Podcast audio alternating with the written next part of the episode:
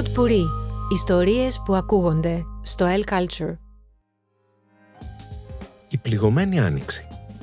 Συζητώντας με ηθοποιούς, σκηνοθέτες, μουσικούς, συγγραφείς, ψηλαφούμε μαζί τις πληγές που τους οδήγησαν στο δρόμο της τέχνης. Σήμερα είναι μαζί μας ο σκηνοθέτης και δάσκαλος όλων μας, Θεοδόρος Τερζόπουλος. Αυτές λοιπόν ήταν οι πρώτες βάκες. Οι πρώτες.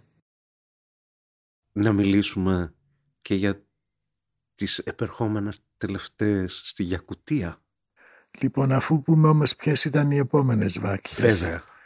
Οι δεύτερες βάκες ήταν στο ε, κρατικό θέατρο του Ντίσελντορφ που εκεί συναντώ τον Κουνέλη που έκανε την, ε,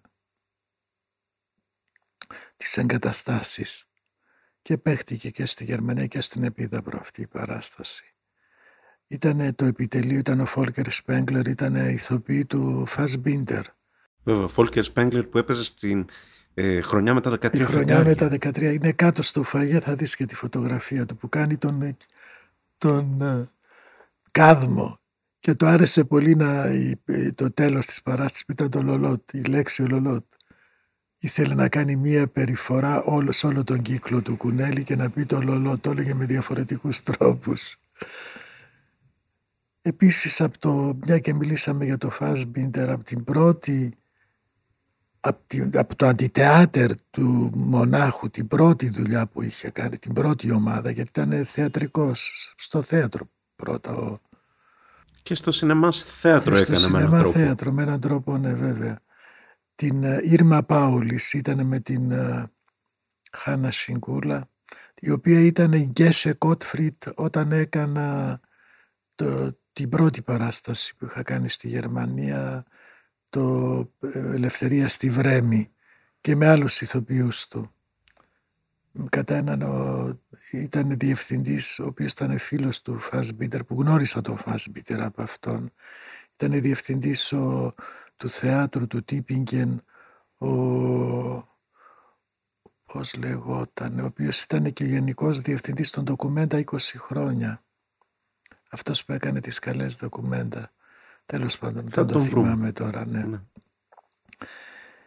Αυτές ήταν οι που ήταν ο θηβαϊκός κύκλος και στο, τον, τον δίποτε τον έκανε ο Σουτζούκι ο, ο Φώκιν είχε κάνει, είχε σκηνοθετήσει τους επτά επιθύβας και την Αντιγόνη ο, ο Λάνκοφ ο οποίος μάλωσε με το θέατρο και έφυγε και το ανέλαβε η διευθύντρια του θέατρου η Άννα Μπαντόρα και αυτό παίχτηκε όπως ήταν η τετραλογία στους Δελφούς, στους Δελφούς λέω, στην Επίδαυρο. Οι τρίτες ήταν στον Αμαζόνιο. Τι ιστορία και αυτή. Ναι, αυτή ήταν φοβερή ιστορία που ήταν μια παραγγελία της, ε, του Ιμπεροαμερικάνου Φεστιβάλ αλλά είχε τη δυνατότητα η Φάνη Μη και η Διευθύντρια. Τότε ήταν πολύ μεγάλο αυτό το φεστιβάλ από τα μεγαλύτερα στον κόσμο. Το Ιμπεροαμερικάνο της Μπογκοτά και εφόσον ε, συναντήσω τους Σαμάνους και με πήγανε δύο ανθρωπολόγοι ο ένας είναι ο Κάρλος Σαράκε που τον είχα φέρει και στο Κιάτο παλιά ε, στα Κάουκα Σέλβα τα χωριά στον Αμαζόνιο όπου εκεί ήθελα να δω τι γίνεται με την ε, έκσταση, τη δική τους εκδοχή έκστασης. Και μπήκα κι εγώ στο ρίτσουαλ όπου μπαίνεις και ξαφνικά μπαίνεις αισθάνεσαι ότι πρασινίζουν όλα, μετά κοκκινίζουν όλα μετά από έξι ώρες μία, ένα ρίτσορ, μία κίνηση, έναν ήχο και μία κίνηση συγκεκριμένη. Είναι όπως η προετοιμασία για, τον, για τα αναστενάρια. Και μετά μπαίνει στον άσπρο κύκλο, δηλαδή αυτό πρέπει να είναι το τρίτο εξάωρο που εγώ στο, όταν μπήκα στο κόκκινο ζαλίστηκα και σταμάτησα. Μπαίνει στον τρίτο κύκλο το, που είναι, όταν βλέπεις όλα άσπρα και εκεί συναντάς τους πεθαμένους προγόνους. Ψυχοστασία λοιπόν. Ναι. Πώς συναντιούνται όλα ξαφνικά; Ναι, ναι, ψυχοστασία. Αυτό, και αυτό ήταν ένα στοιχείο που με βοήθησε πολύ για άλλους προβληματισμούς ως προς τη σωματικότητα, ως προς την ε, στη σωματικότητα του φάσματος, αν έχει σώμα το φάντασμα ας πούμε. Και άλλα πολλά που υπάρχουν και σε διάφορα βιβλία. Οι τέταρτη, τέταρτες βάκχες ήταν στο Στανισλάβσκι της Μόσχας όταν ανακαινίστηκε και το εγγενίασαν οι βάχες οι δικές μου όπου ήταν μια παλιά ηθοποιών γενιά παλιά ηθοποιών σοβιετικών και πολύ νέοι. Αυτή ακόμα παίζεται και μάλιστα θα έχει τώρα δύο παραστάσεις ε, τον ε, Μάρτιο τώρα στη Μόσχα. Οι πέμπτες ήταν στην Ταϊβάν, στην Ταϊπέη, αλλά γίνανε με γυναίκες, είχα ένα, με 60 άτομα. Είχα έναν χορό γυναικών, 40 κοπέλες, οι οποίες προέρχονταν από, από ηθαγενείς, εντύχενες, ηθαγενείς. Δεν, δεν θυμίζανε καθόλου Κινέζους με τίποτα. Είναι το νησί που κατέλαβε τον Ιθαγενών ο Τσάγκα Ισέκ, ξέρεις. Με έναν ιδιαίτερη, ιδιαίτερο πολιτισμό. Παίχτηκε εκεί ανάμεσα στα παλάτια δύο-τρεις φορές, ξαναπαίχτηκε πάλι και τέλειωσε. Οι πέμπτες ήταν, αυτές ήταν οι πέμπτες. Οι έκτες, πού ήταν οι έκτες; Α, στην Ουγγαρία, στη Βουδαπέστη. Οι περσινές. Ε, όπου εκεί πλέον είχα να κάνω με μια πολύ γερή παράδοση θεάτρου με σπουδαίους ηθοποιούς. Ήρθε, σε όλα αυτά ερχόταν και ο Σάβας μαζί μου στα τελευταία όπου έκανε το τρένι και προετοίμαζε το χορό. Σε όλα αυτά στηρίχτηκα στο χορό. Ο χορός ήταν ο πρωταγωνιστής. Οι βάκχες πάντα. Και οι έκτες θα γίνουν στη Γιακούτια. Οι έβδομες. Οι έβδομες, ναι. Γιατί το τάμα είναι επτά βάκχες. Στη Γιακούτια. Στη Γιακούτια. Η Γιακούτια είναι πολύ κοντά στο Βερίνκιο Πορθμό, δηλαδή στην Αλάσκα, στο βόρειο, πάνω από τη Μογγολία, πολύ ψηλά προς το βόρειο πόλο. Εκεί με κάλεσε ο υπουργός Πολιτισμού, ο οποίος είναι Σαμάνος. Δεν ήξερε τη δουλειά μου από την Άλλα Ντεμίτοβα, γιατί είχε σπουδάσει στο Κίτης όταν η Άλλα Ντεμίτοβα ήταν διευθύντρια του Κίτης για μια δεκαετία παλιά και έβλεπε τις παραστάσεις μου εκεί και λέει «Μα και εσύ Σαμάνος είσαι». Λέω πώς είμαι Σαμάνος, ο ρυθμός σου λέει είναι ritual από τις παραστάσεις που έχω δει, μου το έλεγε και η Ντεμίτοβα. Λέω δεν είναι δυνατόν γιατί επειδή έχω λέω μια περιέργεια να μάθω τι γίνεται με τον σαμανισμό, με τον, με τον, με τον παγανισμό, με όλα αυτά. Και με περίμενε, μου έκανε μια έτσι, επίδειξη με 35 σαμάνους, ηθοποιούς, σαμάνους ηθοποιούς όπως ήταν οι αρχαίοι στον αρχαίο κόσμο. Τελεστές. Λοιπόν και τελετουργοί και μου παρουσίασαν ένα δρόμενο από το έπος το Λογκχοχό, όπως λέμε ο, ο Μύρο Οδύσσια. Το Λογκχοχό, το οποίο είναι πολύ μεταγενέστερο, αλλά είναι το εθνικό τους έπος. Μία σκηνή για ένα τάρανδο, μια θηλυκό τάρανδο που γεννάει και θρυνεί θρηνεί για το, το ταραντάκι που βγήκε νεκρό. Αλλά αυτό ήταν συνταρακτικό. Ήταν ένα κομμάτι από ένα έπος, ένα chapter, ένα τμήμα. Λοιπόν, όπου ο ένας αφηγούντα την ιστορία, ε, τι, με αυτή τη φωνή, ξέρεις την, που ακούγονταν και τριπλή και τετραπλή, έκανε αντιχήσεις διάφορες, αυτό που κάνει ο Ρέτσος. Είναι μια μελέτη αυτής της συγκεκριμένης παράδοσης της Γιακούτια. Και τρεις κάνανε το θρόισμα των φίλων, δύο τη βροχή, ένας χλιμίτριζε σαν άλογο και μια γυναίκα έκανε την, το θρήνο του ταράδου. Όταν θρυνεί είναι σαν να θρυνεί άνθρωπος ο ταράδος. Σαν να θρυνεί όχι, όχι, όχι, όχι, όχι, όχι, όχι. Λοιπόν, είχα συγκλονιστεί. Ε, και συζητήσαμε, μπα και γίνει εκεί. Ο Φώκιν είναι πίσω από όλη αυτή την ιστορία ως υποστηρικτής. Ο Βαλερή Φώκιν που είναι και διευθυντής του ε, Εθνικού Θεάτρου της Ρωσίας και πρέπει να γίνει συμπαραγωγή για να γίνει γιατί αυτοί δεν είναι, δεν είναι ηθοποιοί επαγγελματίες και θέλουν έναν ειδικό τρόπο να σε αφήσουν στη μέση και να, ή να, την ώρα που τους διδάσκεις ή, ή να διαμορφωθεί κάτι και αυτοί να γυρίσουν στα δικά τους. Που αυτό το θεωρώ υγιές πολύ. Και σκέφτομαι τώρα το, για το 25 προγραμματίζεται να κάνω να τελειώσω το θαύμα και να εγκαταλείψω και το θέατρο. Λέτε. Ε, βέβαια. Ε, βέβαια δεν είναι. Δηλαδή ο κύκλος έχει γίνει, όλα έχουν γίνει. Τι άλλο. Τώρα που μιλούσαμε, συνειδητοποίησα και εγώ με τη σειρά μου κάτι. Ότι το πρόσωπο του θεάτρου Άτης είναι καθαρά γυναικείο πρόσωπο. Η Σοφία Μιχοπούλου, η Καλλιόπη Τσόγλου, ε, η Σοφία Χίλ, η Σοφία Χίλ, η Ανέζα η Παπαδοπούλου, η Άλλα Ντεμίτοβα, η Αγλαία Παπά, η Αγλαία Παπά, από τους ξένους η Γαλατέα Ράντσι, Δηλαδή και σε ξένες χώρες θα δεις ότι πάντα είμαι, να είμαι σκηνοθέτης γυναικών μάλλον.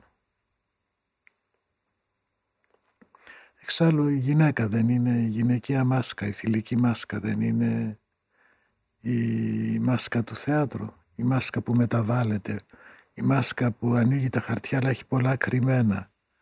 Το θέατρο τι είναι, είναι τα κρυμμένα χαρτιά είναι η κρυφή πλευρά, αυτή η κρυφή πλευρά που τη σκάβεις και τελειωμό δεν έχει. Είναι ένα άβυσος. Να ρωτήσω κάτι. Η μέθοδός σας, η οποία από ό,τι καταλαβαίνω βασίστηκε πάνω στη δουλειά των βακών και εξελίχθηκε, ναι. είναι συγκεκριμένη και συμπαγής έχει συγκεκριμένες αρχές, πολύ συγκεκριμένες ως προς τη λειτουργία της αναπνοής, ως προς την ανάπτυξη των αξώνων.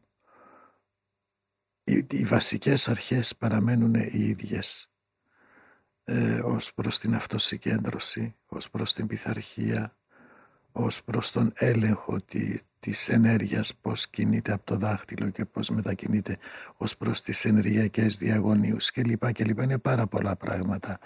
Αλλά αυτό είναι μέχρι να, να, να ξαναντιληφθείς τους άξονές σου την ενέργειά σου αν έχεις ή αν δεν έχεις να τη βρεις, τον ήχο αν δεν έχεις να βρεις τις ηχογόνες πηγές.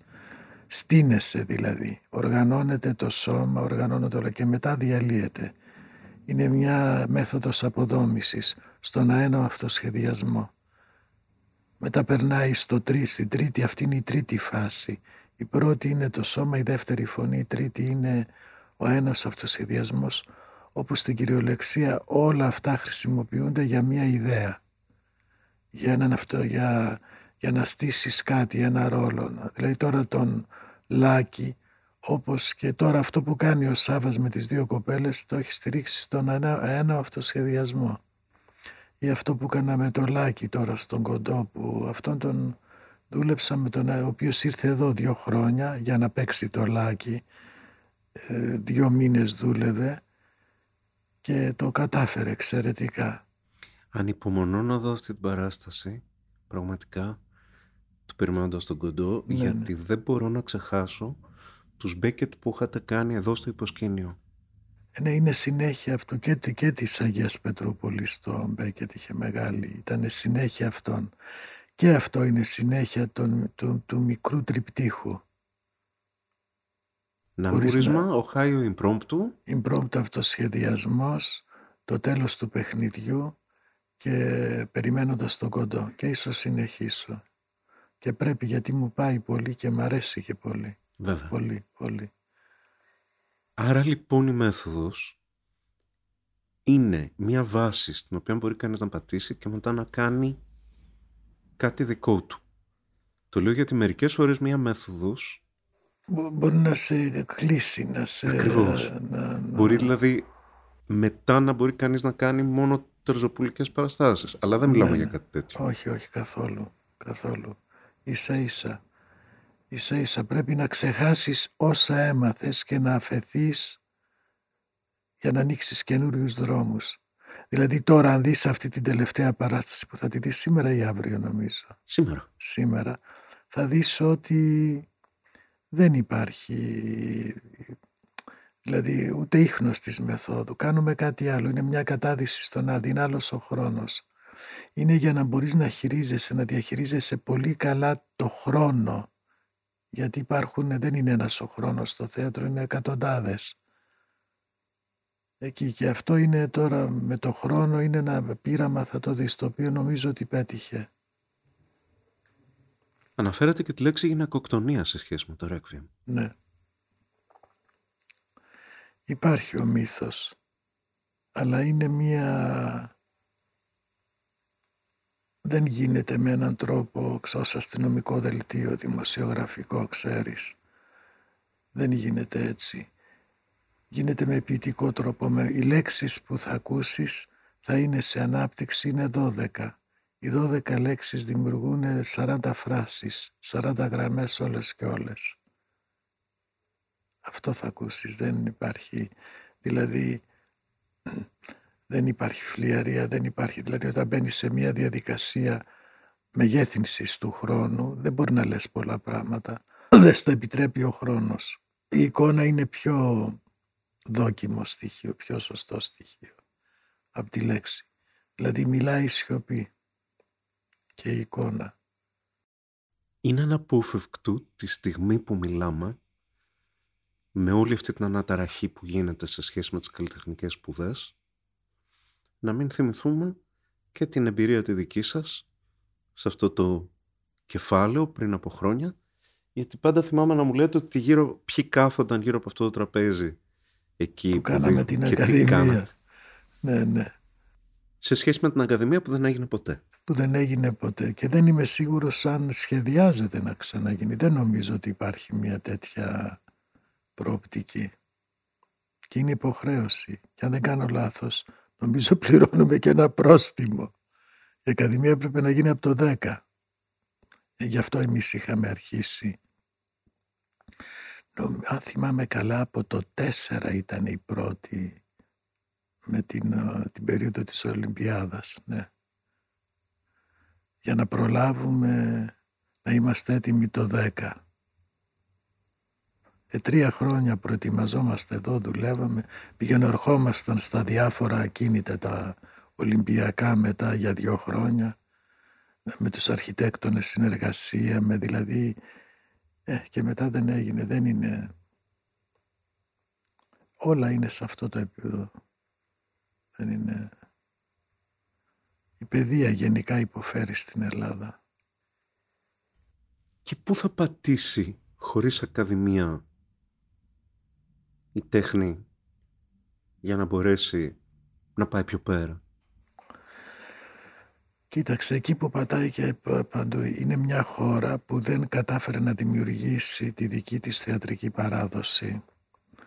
Ενώ στην Κίνα βλέπεις υπάρχει και η παράδοση, υπάρχουν και οι επιρροές, υπάρχει και ο μεταμοντερνισμός, όλα.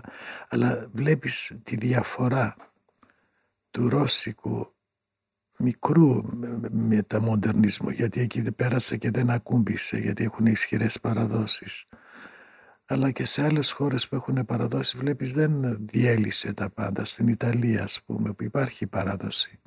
Υπάρχει και η Ακαδημία η οποία συντηρεί την κομμέντια τελάρτε. Τι να κάνουμε, είναι εθνική τους παράδοση, πρέπει να την κρατήσουν. Και αυτό με βοήθησε πάρα πολύ στον Μπέκετ, γιατί είχα δυο λαϊκούς ηθοποιούς που παίζαν στα δάχτυλα την κομμέντια τελάρτε, Βλαντιμίρ και Στραγκόν, οι οποίοι κάνανε θαύματα στη σκηνή. Ήταν έτοιμοι να μπουν όταν ξέρεις μια γλώσσα έστω και παραδοσιακά μπορεί να μπεις σε μια άλλη γλώσσα πολύ ανίκια, πολύ διαφορετική αλλά μπορείς να μπεις και να, να τη δεχτεί το σώμα σου. Όταν δεν ξέρεις τίποτα εδώ τίποτα γι' αυτό είμαστε και μιμητές κοπιαδόροι και τα ίχνη παιδείας που υπάρχουν και αυτά δεν καλλιεργήθηκε ενώ η Ακαδημία η ίδια η, η ίδια η Κατίνη Επαξινού ήταν μια Ακαδημία και μόνον Υπαξινού. Ο Κούν όλοι αυτοί οι πολύ σπουδαίοι που είπαν πράγματα πολύ σημαντικά. Δεν είναι, τα παίρνει όλα ο άνεμος. Υπάρχει ένας μηχανισμός λύθης ο οποίος τα διαλύει όλα τα, τα καταστρέφει. Δεν είναι η λύθη είναι ο εχθρός λοιπόν. Εγώ πιστεύω ναι. Γι' αυτό και στην παράσταση που θα δεις σήμερα υπάρχει η λέξη θυμήσου.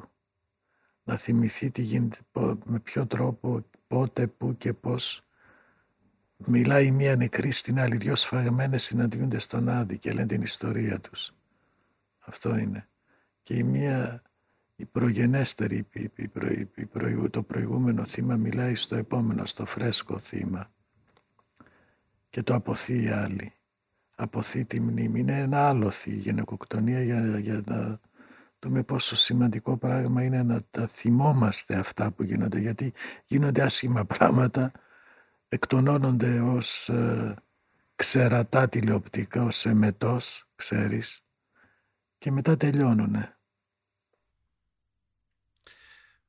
Αναζητώντας τη μνήμη, φτάσατε και στα πατρογονικά σας εδάφη κάποτε. Έτσι δεν είναι; Στην εννοή στον Πόντο. Ναι βέβαια. Βέβαια. Βέβαια στον Κάφκασο. Υπάρχει και ένα ντοκιμαντέρ στα ίχνη των αργοναυτών της Λουκίας Ρικάκη όπου πήγαμε στο Αρχασένη το χωριό της μάνας μου και πήγαμε ψηλά στο, στο χωριό αλλά δεν ζούσε η αδερφή της μητέρας μου ούτε τα πρώτα μου ξαδέρφια είχαν μετακομίσει, είχαν χαθεί μετά, δεν βρήκα τα ίχνη τους. Στο ίδιο πούλμαν ήταν όλος ο Θίασος και φίλοι που ήρθαν μαζί. Ο Τάσος δεν ήταν ακόμα ο Δήμας στο θέατρο. Ήρθε ως φίλος. Η Ανέζα η Παπαδοπούλου δεν έπαιζε αλλά ήρθε και αυτή. Ήταν η Μαρία Ιμπέικου η οποία μας ξεναγούσε η Αντάρτισσα. Ναι. Ναι, κανείς πρέπει να ψάχνει, να ψάχνει τη ρίζα. Ε, να ψάχνει, δηλαδή η πραγματικότητα που ζούμε δεν είναι αρκετή χωρίς την ιδέα που ριζώνει αυτή η πραγματικότητα, χωρίς την αιτία, χωρίς τη ρίζα γιατί για να μπορούμε να μιλάμε για μέλλον. Γι' αυτό βλέπεις ότι και ο μεταμοντερνισμός που ασχολήθηκε πολύ με το Μαρόν έμεινε εκεί, άλλαξε άρδιν η πραγματικότητα και εξαφανίστηκε ο μεταμοντερνισμός και θρυνούν όλοι οι μεταμοντερνιστές του κόσμου τώρα δεν ξέρουν τι να κάνουν. Είχα δει τον Γκάστορφ πριν από πέντε χρόνια, πριν πέντε χρόνια, πριν τέσσερα χρόνια πέντε, πέντε ήταν. Κάναμε μια δημόσια συζήτηση στο Μπρέτ House στο Βερολίνο, ένα διάλογο ίδιος. Και υπάρχει και σε ένα βιβλίο αυτός ο διάλογος του Theater der Zeit. Και αφού τέλειωσε πήγαμε και τα ήπιαμε εκεί και συζητήσαμε και μου λέει επειδή λέει έχω εγκαταλείψει τον ηθοποιό, ένας από τους πρωτεργάτες του μεταμοντερνισμού, αλλά με έναν άλλο τρόπο πάντα ο Κάστορφ. Κρατούσε κάποιες αρχές. Και πήγα λέει να δουλέψω με το Helmut Bayer ενώ με έναν ηθοποιό που δούλεψα πάρα πολύ και κάναμε θέματα και δεν μπορούσα να τον αντιμετωπίσω. Είχα ξεχάσει να, δουλέψω με τον, να δουλεύω με τους ηθοποιούς γιατί έκανα πολύ βίντεο τα τελευταία χρόνια. Και να το λέει τώρα αυτό ποιος ο Φρανκ Κάστροφ. Ναι, ναι. Που άσχετα του που τον πήγε ο δρόμος, ακόμα και στις κακές του στιγμές, ε, μπορεί ναι, κανείς να δει την ιδιοφυΐα. Ε, καλά, σίγουρα, σίγουρα. Σπουδαίος πολύ. Ήμασταν μαζί στο Ανατολικό Βερολίνο. Από εκεί τον ξέρω και τον Γκότσεφ. Ο Γκότσεφ ήρθε από τη Βουλγαρία στο Ανατολικό, στην Ανατολική Γερμανία, μετά πέρασε στη Δυτική. Ο Γκότσεφ. Ο Μίτκο. ονόματα και ιστορίες θα, θα μπορούσαν να μην τελειώσει ποτέ αυτή η συζήτηση. Ήταν εχθές ο εκδότης μου, ο, ο Χάραλτ Μίλλερ, ο οποίος πήρε τον ε, αγόρασε τον εκδοτικό οίκο Theater der Zeit που ήταν ανατολικογερμανικός με λεφτά που του έδωσε ο Μίλλερ. Του έδωσε 20.000 δολάρια και λέει θα το πάρουν δυτικογερμανοί. Ήταν βοηθός του Χάραλτ του Χάινερ Μίλλερ ο Χάραλτ που ήταν χθε εδώ στην παράσταση. Έφυγε σήμερα. Ήταν εδώ, ναι. Επειδή... Είναι αυτός που είχε γράψει το Τότεμφλος, σωστά; Ναι, ναι. Λοιπόν και πήγε, έτρεξε, αγόρασε τον, τον εκδοτικό οίκο και λέει από τους μιλερικούς έμεινε ο Γκάστορφ και εσύ μόνο. Πάει και ο Άιναρ Σλεύ, ο Δημήτρης, ο Μίτκο, ο Κότσεφ. Φύγαν όλοι, η παρέα, η πιο κοντινή του Μίλλερ. Θέλω όμως να, πριν μιλήσουμε ακόμα λίγο για τον Μίλλερ, θέλω να αναφέρω και ένα όνομα που είναι από άλλη κατεύθυνση, αλλά με τον οποίο συναντηθήκατε. Και έχετε μία υπόγεια συγγένεια στην αισθητική σας και αυτός είναι ο Σεργέη Παρατζάνοφ. Ο Παρατζάνοφ, ναι. Τον γνώρισα τον Παρατζάνοφ στην, το 88 στην Τυφλίδα όταν παίξαμε στη φιλαρμονική της Βάχιες και τον κάλεσε η Μαρία Ιμπέικου. Έχω μάλιστα και το σταυρό του εδώ. Τον κουβαλάω πάντα. Είναι ένα μου λέει δεν θα τον βγάλεις ποτέ, λέει, αλλιώς θα πεθάνεις. και τον κουβαλάω. Είχε ένα παγανισμό κιόλας. Είχε, είχε, είχε, απόλυτο. Και το έχω 35 χρόνια εδώ, κατάλαβες. 37 πόσα χρόνια. Λοιπόν, και ναι, πολύ και είχαμε ένα σχέδιο. Ξέρεις, πολύ θέλαμε στα, στους Δελφούς και στα βουνά της Γεωργίας ένα αντίστοιχο τοπίο. Ήθελε να κάνει τις βάχιες αντίστροφα, ανάποδα, από το τέλος στην αρχή. Ασπρόμαυρες. Ναι. Και είχαμε μια λιλογραφία και ήθελε μάλιστα να συνεργαστεί και με τον Άρβο Πέρτ. Πω, πω. Γιατί, ναι. Και έχω και αλληλογραφία με τον Άρβο Πέρτ που επικοινωνούσα τότε. Που θα ήταν να κάνουμε τη Χοφμανιάνα του Ταρκόφσκι. Ένα σενάριο του Ταρκόφσκι. Για όπερα. Τέλος πάντων και σε τρεις μήνες πέθανε. Είχε έναν καρκίνο ο οποίος, ε, δηλαδή ετοιμαζόμασταν, είχε έρθει εδώ, τον κάλεσε μετά γινόταν το φεστιβάλ της ελευθεροτυπίας. Ποιο ήταν αυτό, ένα φεστιβάλ κινηματογράφου που γινόταν. Το που έκανε ο Μικελίδη. Ο Μικελίδης, μπράβο, και δεν μπόρεσε να έρθει, γιατί είχε χειροτερέψει. Είχε έρθει βέβαια μετά δύο χρόνια πριν και έχω και, ένα, και μια ζωγραφική του. Γιατί ήταν και πολύ καλός ε, ζωγράφος, πολύ εξαιρετικός. Ναι, υπάρχει μια συγγένεια ως προς το αρχιετυπικό φετίχ. Ναι. Ωραία διατύπωση. Ναι, γιατί είναι φετίχ. Φετίχ. Ναι, φετίχ, ναι. Δεν είναι δηλαδή το αρχέτυπο υπάρχει, δηλαδή η, η Σοφία η Μιχοπούλου ήταν ένα αρχέτυπο ας πούμε. Υπάρχουν κάποιοι άνθρωποι που... Αλλά μετά αφε, αυτοφετιχοποιούνται αυτά τα αρχέτυπα, φτιάχνουν ένα στυλ. Φτιάχνει στυλ και φτιάχνει μία φόρμα. Ενώ το αρχέτυπο δεν αισθητικοποιείται.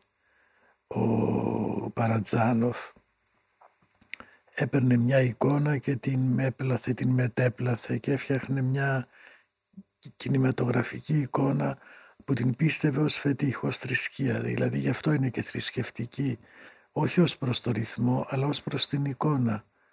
Είναι σαν να βγαίνει από το Βυζάντιο η ζωγραφική του, η εικόνα του. Επειδή το όνομα επανέρχεται στην κουβέντα μας, αλλά και αισθάνομαι ότι δεν εξαντλείται ποτέ η κουβέντα για το Χάινερ Μίλλαρ ε, έχοντας την τύχη να τον μάθω από εσάς από το δικό σας το θέατρο μου έδωσε ένα κλειδί να καταλάβω την τραγωδία. Και μετά όταν ανακάλυψα τα κείμενά του από, και πάλι από τις παραστάσεις σας έμεινα νεός γιατί είναι, μια, είναι σχεδόν μια άλλη γλώσσα το θέατρο του Μίλλαρ ποιητική γλώσσα, αλλά πολύ συμπυκνωμένη συμπαγής και ισχυρή. Ναι. Ανεβάζατε πολλά έργα του. Πολλά έργα, πολλά. Μάλιστα θα γίνεται το, το βιβλίο που έχει κυκλοφορήσει πριν 15 χρόνια και είναι και σε πανεπιστήμιο βιβλίο αναφοράς σε πολλά πανεπιστήμια.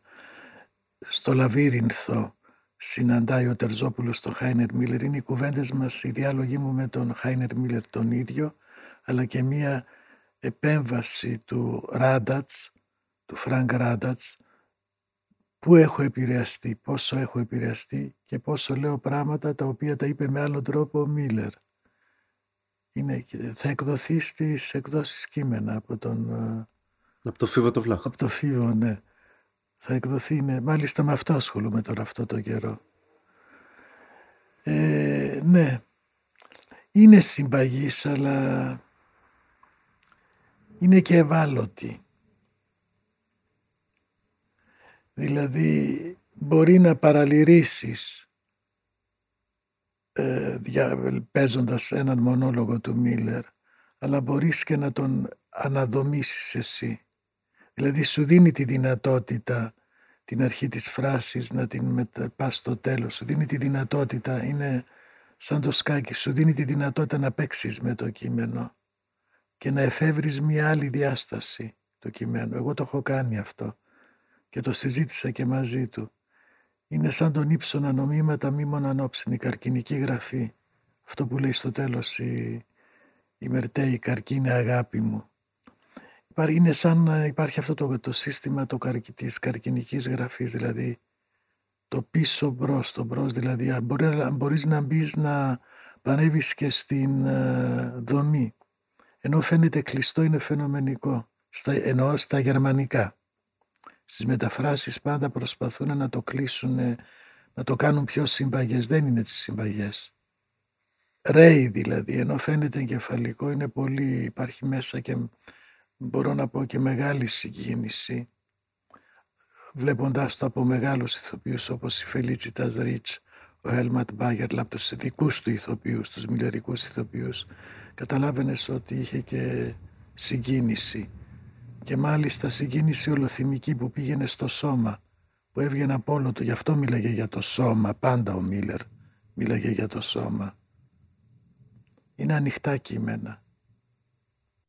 Παρόλο που με τις βάκες της Γιακουτίας μου βάλατε ένα όριο που μ' άγχωσε σε ό,τι αφορά τη δραστηριότητά σας, είμαι σίγουρος ότι μέχρι τότε έχετε ήδη αρκετές, ναι. αρκετά σχέδια. Ναι, είναι αρκετά τα σχέδια. Πρέπει να κάνω τη Μάνα Κουράγιο στο Εθνικό Θέατρο της Βουδαπέστης το καλοκαίρι. Πρέπει μετά να κάνω το Χάμλετ Μασίνε στο Πίκολο Θέατρο στη μεγάλη σκηνή σαν πολύ μεγάλη παραγωγή. Και μακάρι να είχα τον να ζούσε ο Γιάννης ο Κουνέλης γιατί κάναμε στο μικρό Πίκολο Θέατρο, κάναμε το Χάμλετ Μασίνε Άρια με τον Τάκη το Βελιανίδη και τη Σοφία Χίλ. Το παρουσιάσαμε πριν, τέσσερα, πριν λίγο πριν το θάνατό του που είχε ένα σκηνικό απίστευτο ο Κουνέλης. Δηλαδή τον χρειάζομαι αυτή τη φορά πάρα πολύ. Και μετά κάνω με τον Μάρκ Μαζάουρ ένα κείμενό του στη Νέα Υόρκη που είναι πάνω στους άταφους νεκρούς.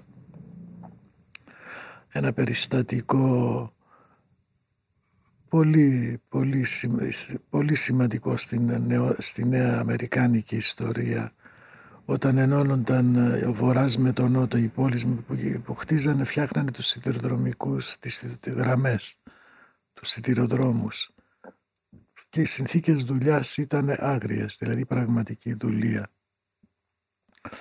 Όποιος κουραζόταν και η απόδοσή του ήταν μικρή, το σκοτώνανε και τον βάζανε δίπλα στις γραμμές. Και έτσι υπήρχαν από τη μια και από την άλλη οι άλλοι που πεθαίναν από την κούραση, από την πείνα και τη δίψα. Και για να φρονηματίσουν, να, να, για να ελέγξουν τους άλλους, για να τους ε, βάζανε τις ε, δύο γραμμές από τη μία και από την άλλη γραμμή με, με τους νεκρούς. Αυτό είναι στο το τραγούδι του Φόρντ Ντόναλτ του, του Μπρέχτ. Έχει γράψει ο Μπρέχτ ένα ποίημα που έγραψε τη μουσική ο Χαν Σάισερ και το τραγουδάει η Γκίζα Λαμάη για τον ε, που φούσκωσε το ποτάμι του Φορντόναλ και πήρε τα πτώματα. Πω, Ναι, υπάρχει ένα, ένα σημερινό άγριο τραγούδι, αλλά που έχει πολύ να κάνει και με το σύγχρονο κόσμο που ζούμε. Είναι ιστορικό κείμενο, αλλά μου αρέσει. Ναι. Πολύ. Δεν είναι και λίγα σχέδια. Ναι, και άλλα είναι, αλλά εντάξει, είναι και μια ορέστια που τη συζητάω με τον Γιάννη το Μόσο και όλο την αναβάλουμε.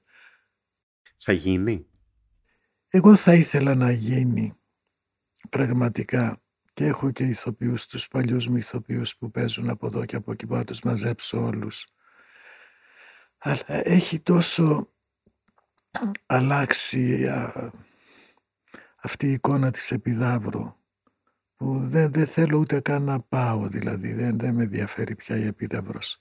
Σαφώς το θέατρο των Δελφών η Δήλος για την τριλογία ε, το θέατρο της Δήλου ή ακόμα και το, το ανάκτορο του στις Μικίνες, το παλάτι είναι χώροι που θα μπορούσε να παρουσιαστεί. Όχι επίδαυρος δηλαδή. Δεν ξέρω, δεν μου πάει, δεν μου πάει. Ενώ έχω παίξει πέντε φορές, δεν μου πάει πια. Δεν θέλω δηλαδή να... Δεν σαν να έχει μετατραπεί σε κάτι άλλο, σε ένα αναψυκτήριο. Δηλαδή στείνεται, γίνεται ένας μεγάλος σούσουρο ένα Σαββατοκύριακο για κάτι που ήταν κακό ή καλό, ξεχνιέται τη Δευτέρα και γίνεται σε τρεις μέρες ένα άλλο σούσουρο. Δηλαδή τα παίρνει όλα ηλίθι. Δεν μένει τίποτα. Μαζί με τα, με τα κακά καίγονται και τα καλά όλα μαζί αλέθονται στη, μέσα με την ίδια ταχύτητα στον ίδιο μήλο. Δεν έχει, εγώ νομίζω ότι αυτό το θέατρο λίγο πρέπει να ξεκουραστεί, να, να ησυχάσει γιατί βογγάει, τρινεί. Ο άνεμος θα περάσει από μέσα της που λέει και ο Μπρέχτ. Έτσι. Που λέει και ο Μπρέχτ και θα τα πάρει όλα. Ε, με, με παρηγορήσατε που χρησιμοποίησατε τη λέξη αναψυκτήριο γιατί όταν την έβαλα τίτλο σε μια κριτική για την επίδαυρο το καλοκαίρι άκουσα τα εξαμάξεις. Δεν πειράζει. Καλό είναι να ακούς τα εξαμάξεις, Γιώργο. Δεν είναι κακό. Καλό είναι. Από το να είσαι αποδεκτός από όλους. Από ποιους. Κατάλαβες, εκεί είναι το από ποιους το θέμα. Ποιος κρίνει ποιον. Αλήθεια, εδώ σε αυτή τη χώρα νιώσατε αποδεκτός. Δεν με απασχόλησε ποτέ. Μα καθόλου ποτέ. Δηλαδή με βρίζανε και δεν καταλάβαινα Θεό. Έτρεχα, ίσα ίσα δυνάμωνα και πιο πολύ. Όχι για να αποδείξω κάτι σε αυτούς. Για να συντηρηθεί η ομάδα, για να συντηρηθεί η ιδέα, για να, να μην ε, σταματήσει η προοπτική. Γιατί είναι πολλά τα χρόνια που δουλεύω, δηλαδή είναι 50 χρόνια. 50, ουσιαστικά είναι 50, 54 χρόνια. Πολύ μεγάλο διάστημα. Δεν είναι, δηλαδή κάποτε είχε γίνει μια επερώτηση στη Βουλή από τη σκορεμένη την Άννα Συνοδεινού που ήταν υπουργός πολιτισμού, ήταν στη Νέα Δημοκρατία, δεν θυμάμαι ακριβώς την ιδιότητά της. Και είχε πει να μου, να μου αφαιρεθεί το διαβατήριο γιατί δυσφημιώ την, την ελληνική τραγωδία με τις βάχιες που γυρίζω σε όλο τον κόσμο. Και να μου αφαιρεθεί το διαβατήριο. Άλλος κριτικός είπε να απέβει αστυνομία από τους θεσμικούς. Τίποτα. Αυτά είναι παράσημα. Δεν, δεν, μια, έχω, έχω τα παράσημα, τα, τα πραγματικά τα έχω πάρει από αυτούς. Για και δεν πήρα τα παράσημα, τα τενεκεδάκια από την Υπουργό, την Πρόεδρο Δημοκρατίας. Εύχομαι να δούμε παρόλα αυτά αυτή την ορέστια. Ναι, έχει, θέλω να... Αν δεις τώρα σήμερα την παράσταση, δεις ένα χρόνο που ίσως αφορά ένα κομμάτι της τραγωδίας, τον Αγαμέμνονα. Ο χρόνος, όχι η υπόθεση, ο χρόνος, το πώς χειρίζομαι τα σώματα και το χώρο, ο χωρόχρονος. Μπορεί να, να έχει σχέση με αυτό που έχω στο μυαλό μου και ίσως αυτό είναι ένα, μια προετοιμασία. Δηλαδή θέλω να το κάνω είτε έτσι είτε αλλιώς. και ίσως και στην Επίταυρο αλλά άλλη εποχή μέσα από άλλον δεν θέλω ούτε από το φεστιβάλ δεν με ενδιαφέρει ούτε το φεστιβάλ δεν με ενδιαφέρε ποτέ Αθηνών Σας προτάθηκε και όλα στη διεύθυνσή τους σωστά Ναι. δεν είναι; Ε, τρεις φορές και το αρνήθηκα και τέσσερις στο Εθνικό Θέατρο και δεκατέσσερις στο Κρατικό Βορειοελλάδος. Πάντα τα αρνιόμουν, δεν, δεν έχω σχέση με αυτά. Δεν, δεν, ε, εγώ άλλη είναι η δουλειά μου. Κοίταξε, όταν ιδιαίτερα φτιάχνεις ένα σύστημα εργασίας, δεν μπορεί να το εγκαταλείψεις. Δηλαδή, μπορεί να γίνει και μία φυλακή η μέθοδος. Να φυλακιστείς μέσα, αλλά όταν βλέπεις ότι αυτό εξελίσσεται, ότι έχει μεταφραστεί σε 22 γλώσσες, ας πούμε, το βιβλίο, σε, και σε απίθανες γλώσσες.